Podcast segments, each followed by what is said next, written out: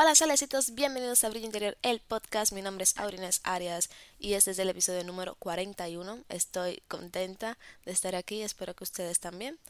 El día de hoy estaremos hablando sobre palabras extremistas. Y déjenme decirle que yo tenía ya como 5 minutos de episodio y me di cuenta de que no estaba grabando. Fantástico. Pero son cosas que pasan o pasas que cosas. Así que comencemos los extremos. Hay una frase que dice que todo en exceso hace daño, pues yo lo cambiaría y diría que todo en extremo también hace daño. Y esto nos pasa con las palabras absolutistas o extremistas, como ya le dije. Inés, ¿cuáles son estas palabras? Palabras como siempre, todo, nada, absolutamente, nunca, jamás. ¿Entienden? Que son palabras que no dejan una posibilidad de posibilidad. como es esto y ahí está, ahí termina. O es siempre o es nunca. No hay un término medio. O son un extremo o son el otro. Y por ejemplo, ejemplos de esto serían, tú siempre llegas tarde, tú nunca me demuestras cariño. Son expresiones fuertes. Y es, son fuertes porque cómo le hace sentir a la persona, cómo le impacta a la persona. Por lo menos yo cuando me dicen, por ejemplo, un ejemplo, ah, tú siempre llegas tarde no es lo mismo que me digan, mira, yo sé que tú no eres impuntual, pero apreciaría si tú llegas a tiempo, si no tengo que, si sé que puedo contar contigo. A que me digan, tú siempre llegas tarde, yo sé que yo no puedo contar contigo, etcétera, etcétera, etcétera. En la primera parte es como un llamado a la atención. ¿Un diplomático? Sí. ¿Me sentí mal? No, tiene su razón, me lo generé, puede que sea verdad. Pero en la segunda parte ya se siente como una ofensa personal hacia mi persona como ya me están atacando. Tú siempre llegas tarde. Oye, pero nada más fue esta vez. Las otras veces yo he llegado a tiempo. Por una vez no me chancean. O mira cómo me trata.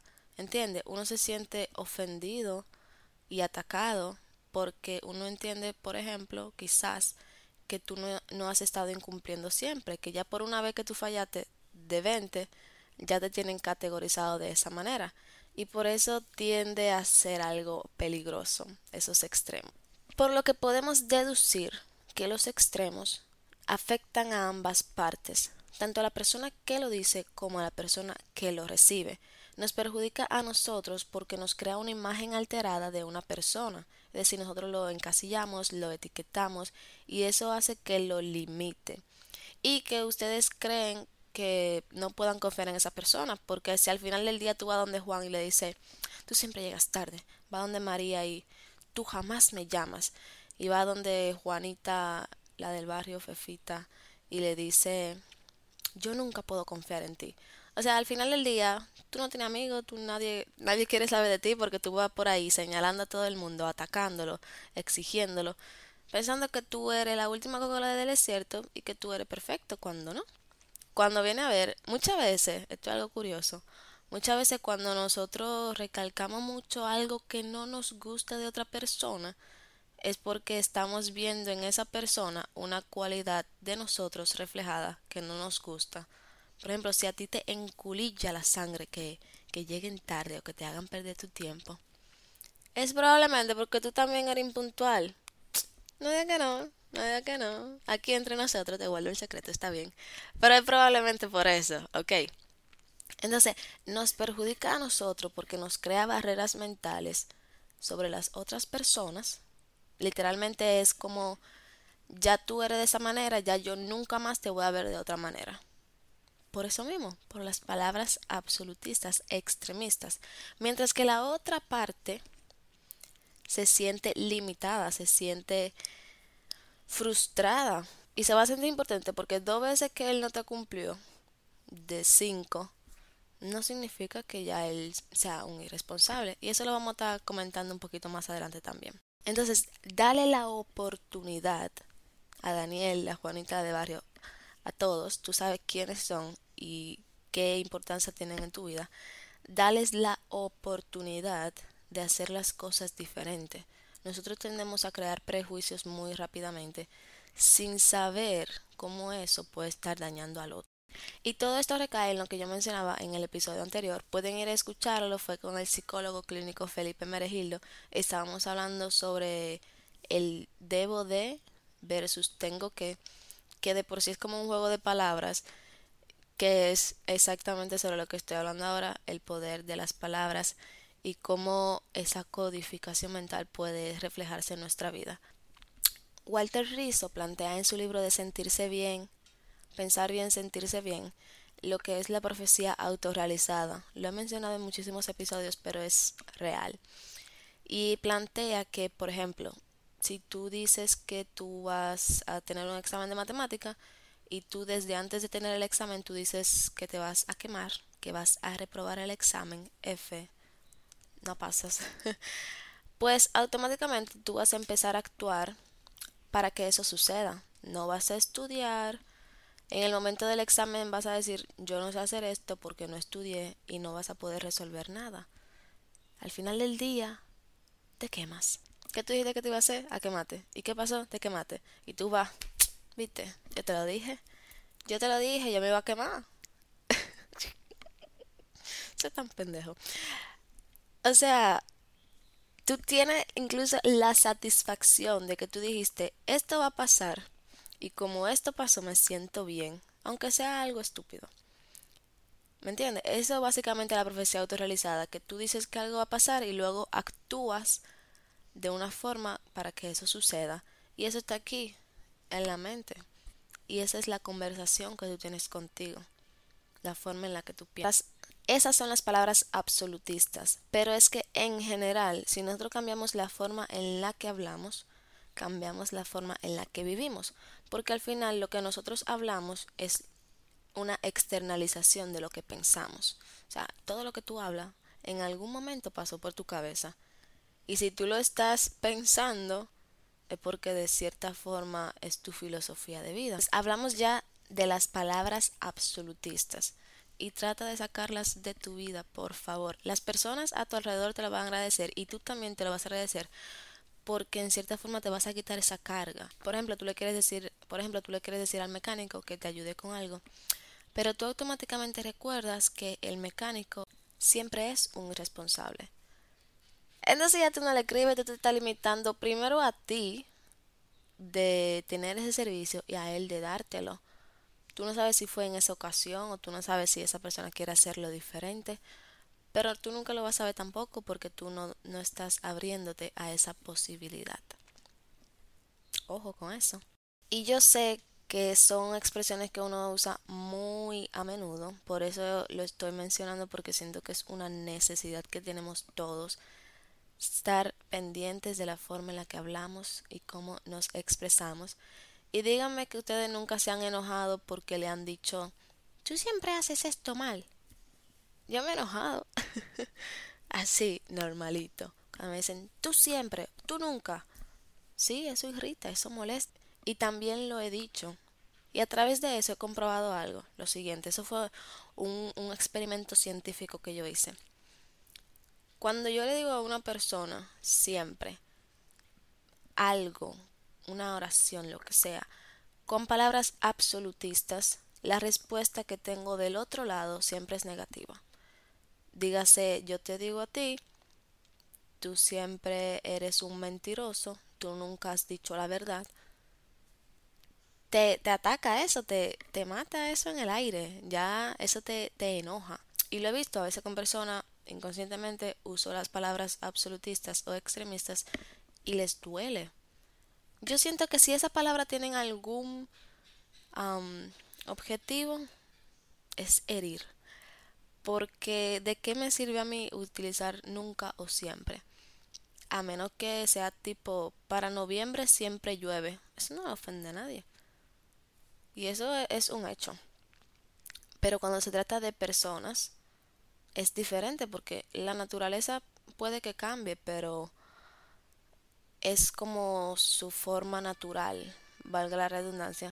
Pero ahora, el ser humano es un ser pensante que tiene la capacidad de superarse a sí mismo, de desarrollar pensamientos. ¿Me entiendes? O sea, no es lo mismo y no siento que eso aporte de ninguna manera.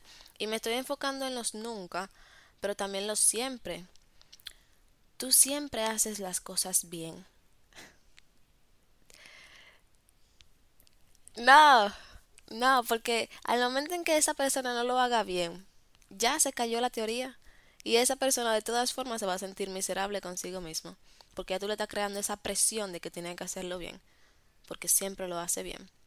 Entonces, el momento en el que ese siempre no se cumpla, la otra persona se ve afectada. Y también tú mismo, porque tú esperas que la otra persona siempre lo haga bien. Entonces, cuando no lo hace bien, te decepciona. ¿Tiene sentido? Pero eso no es todo. También debemos de tener cuidado con otras palabras. Gracias a sepbi, sep, sepbi, c p b i.com sepbi.com por estas informaciones y aparte de eso también tenemos las palabras extremistas y exageradas por palabras más moderadas, es decir, que hagas ese cambio. ¿Cuáles son esas palabras extremistas y exageradas? Eh, terrible, horrible, imposible. Una vez yo leí un libro, creo que era El arte de no amargarse la vida. En verdad ese libro es muy bueno, léanlo.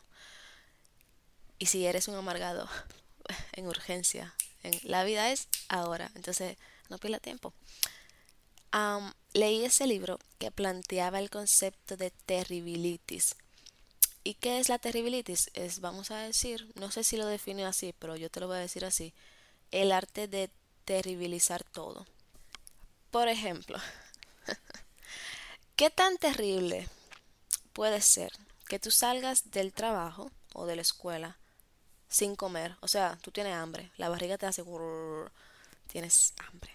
Entonces tú sales y te das cuenta de que se está cayendo el cielo, está lloviendo muchísimo. Entonces, ¿no trajiste la sombrilla?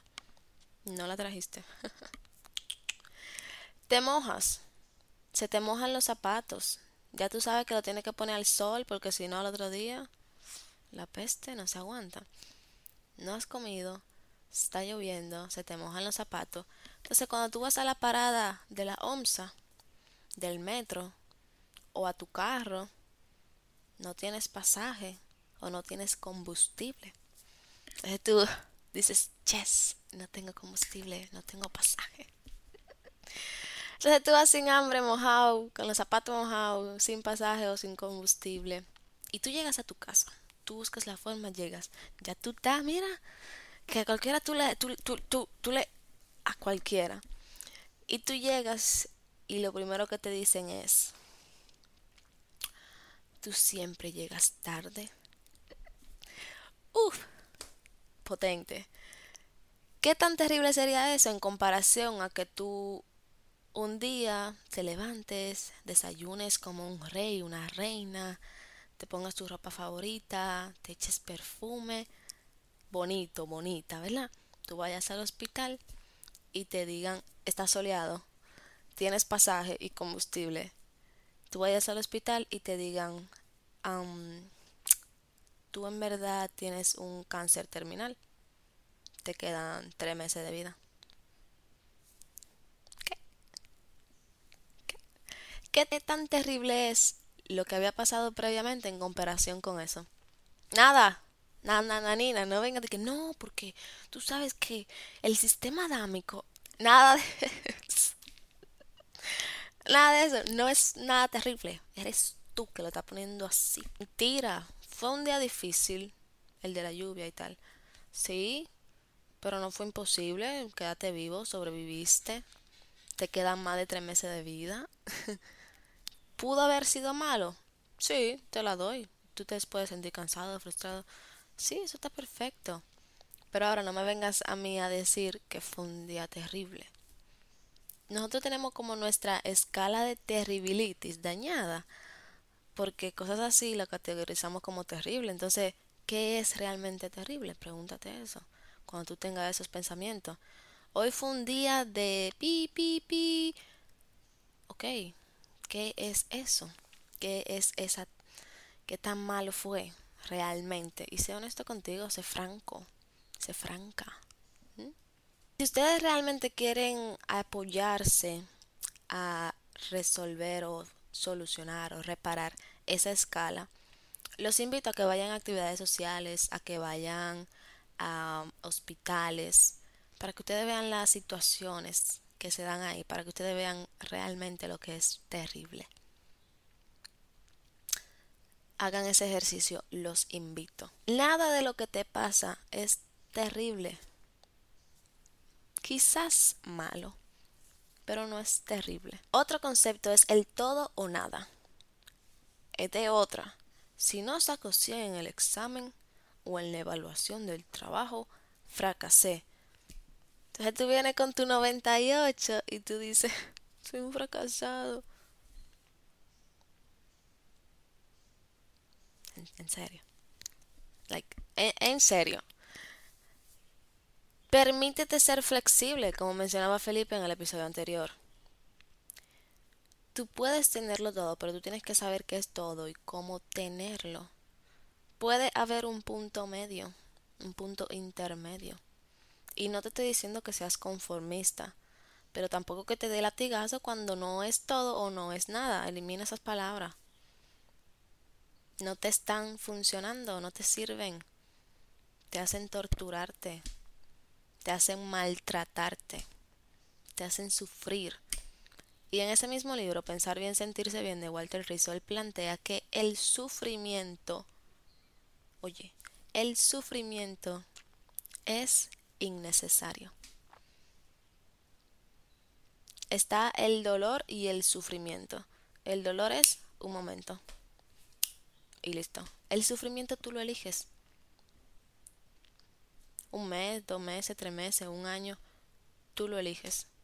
Y no estoy diciendo que no esté bien, pero es que después de un punto ya tú tienes que decir, oye, ya, suficiente sufrimiento, vamos a elegir algo diferente el día de hoy.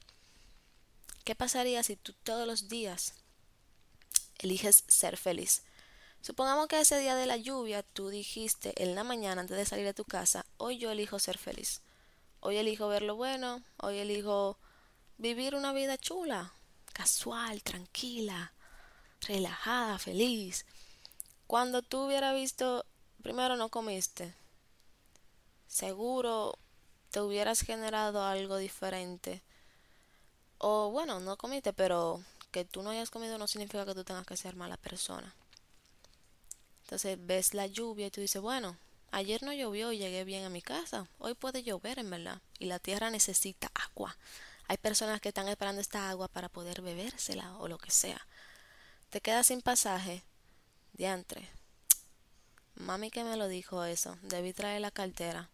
Pero mañana yo voy a traer pasaje y también voy a traer algo más para comprarme comida. En verdad me lo merezco. Y llegas a tu casa y te dicen lo que te dicen, tú siempre llegas tarde y tú le dices como que pásame a buscar en el carro y lo, y lo pone en un, en un sentido de humor. Muchas veces eso sirve el tú estar en una situación y en vez de tú enojarte, tú lo llevas al humor. A mí me funciona. y tú ves cómo desde lo que tú decidiste fue cambiando la cosa. O sea, uno decide la actitud que va a tener ante las cosas. Los hechos están ahí y siempre van a suceder. Uno es quien decide cómo sobrellevarlos. El sufrimiento es innecesario. Te lo adelanto por si lo querías saber. También tenemos otro término que es soy y he hecho. El que tú un día hayas llegado tarde, de nuevo, lo sé, lo sé. Eso no te convierte en una persona impuntual, aunque te lo digan. No. Tú tienes que saber filtrar qué sí y qué no, porque la gente siempre habla, pero tú sabes qué tú almacenas y qué no que tú un día no hayas cumplido no te hace un irresponsable. Que tú un día hayas dicho una mentira no te hace un mentiroso. Separa el yo soy del yo he sido. Yo hoy he sido Aragán, yo hoy he procrastinado, pero eso no te convierte en un procrastinador, eso no te convierte en un perezoso. Me haces sentir versus me siento. Esto es muy importante. Ojo con esta porque nos pasa a todos. Ustedes no, no tienen una persona que dice, no, yo no puedo hablar con Sánchez. Porque cuando yo hablo con Sánchez se me enculilla la sangre, me, me da algo que yo no sé, está cerca de él, me enoja. A mamá, eh, Juanito Sánchez, quien sea fulanito, no te enoja. Tú eres quien te enoja. Y míralo de la siguiente manera. Una vez había un samurái, el, el más legendario como del pueblo. Y ah, llegó un samurái nuevo, que él sí, que él era el mejor. Y lo llevó a un duelo. Él aceptó tranquilamente. Ahora, la estrategia del, samurái que había llegado nuevo era a través de las palabras, es decir, como que lo ofendía y tal para que se desconcentraran, se enojaran y dieran el primer golpe. O sea, él le decía cosas al samurái esperando que él reaccionara y lo golpeara primero, porque al él golpearlo primero, él podía ver la estrategia que utilizaba y así era como le escanaba. Bueno, pues él trató de utilizar esa estrategia con el samurái legendario pero no le salió, porque el samurái es un samurái, lo sabe, es un sabiondo. Entonces lo que él hizo fue que no pelearon y se fue, el, nuevo, el que quería retarlo. Y los uh, aprendices del samurái, el sensei, van y le dicen como que maestro, ¿por qué usted dejó que lo avergonzaran así? Y él le dijo lo siguiente, si a ti te dan un regalo y tú no lo recibes, ¿de quién sigue siendo el regalo? De la otra persona, de quien lo está dando, ¿verdad? Entonces, es lo mismo. Si alguien a ti te está atacando, acusando, molestando, hostigando, si tú no lo recibes eso, sigue siendo de la otra persona, eso a ti no te pertenece. En cambio, si tú le das el poder a esa otra persona de alterar tu paz, de alterar tus emociones, tu tranquilidad, hay problema. Porque tú estás diciendo que esa persona tiene más poder sobre ti que tú mismo. O sea, tú no tienes autocontrol. Esa persona te está controlando a ti. Eso es lo que dice de ti. No es que fulanito me enoja o no es que ella me hizo. Tú te hiciste tú te dejaste. Párate responsable. Tú eres quien maneja eso. Yo no te vengo a decir aquí, ay sí, en verdad, esa persona molesta mucho. Eh, yo no lo aguanto tampoco. No, eres tú que lo acepta, eres tú que recibe el regalo. Tú eres quien tiene control sobre eso. Usa el de aquí y no deje que otras personas te controlen. No dejes que tus emociones te controlen. El lenguaje. Todo se basa en el lenguaje, mis amores. Así que tengan mucho, mucho cuidado con eso. Y espero que puedan hacer cambios y llevarse de las recomendaciones aquí planteadas. Hasta aquí el episodio de hoy. Esto fue Brillo Interior. Recuerden que ustedes son valiosos. Los amo un montón. Sean amables y amen apasionadamente.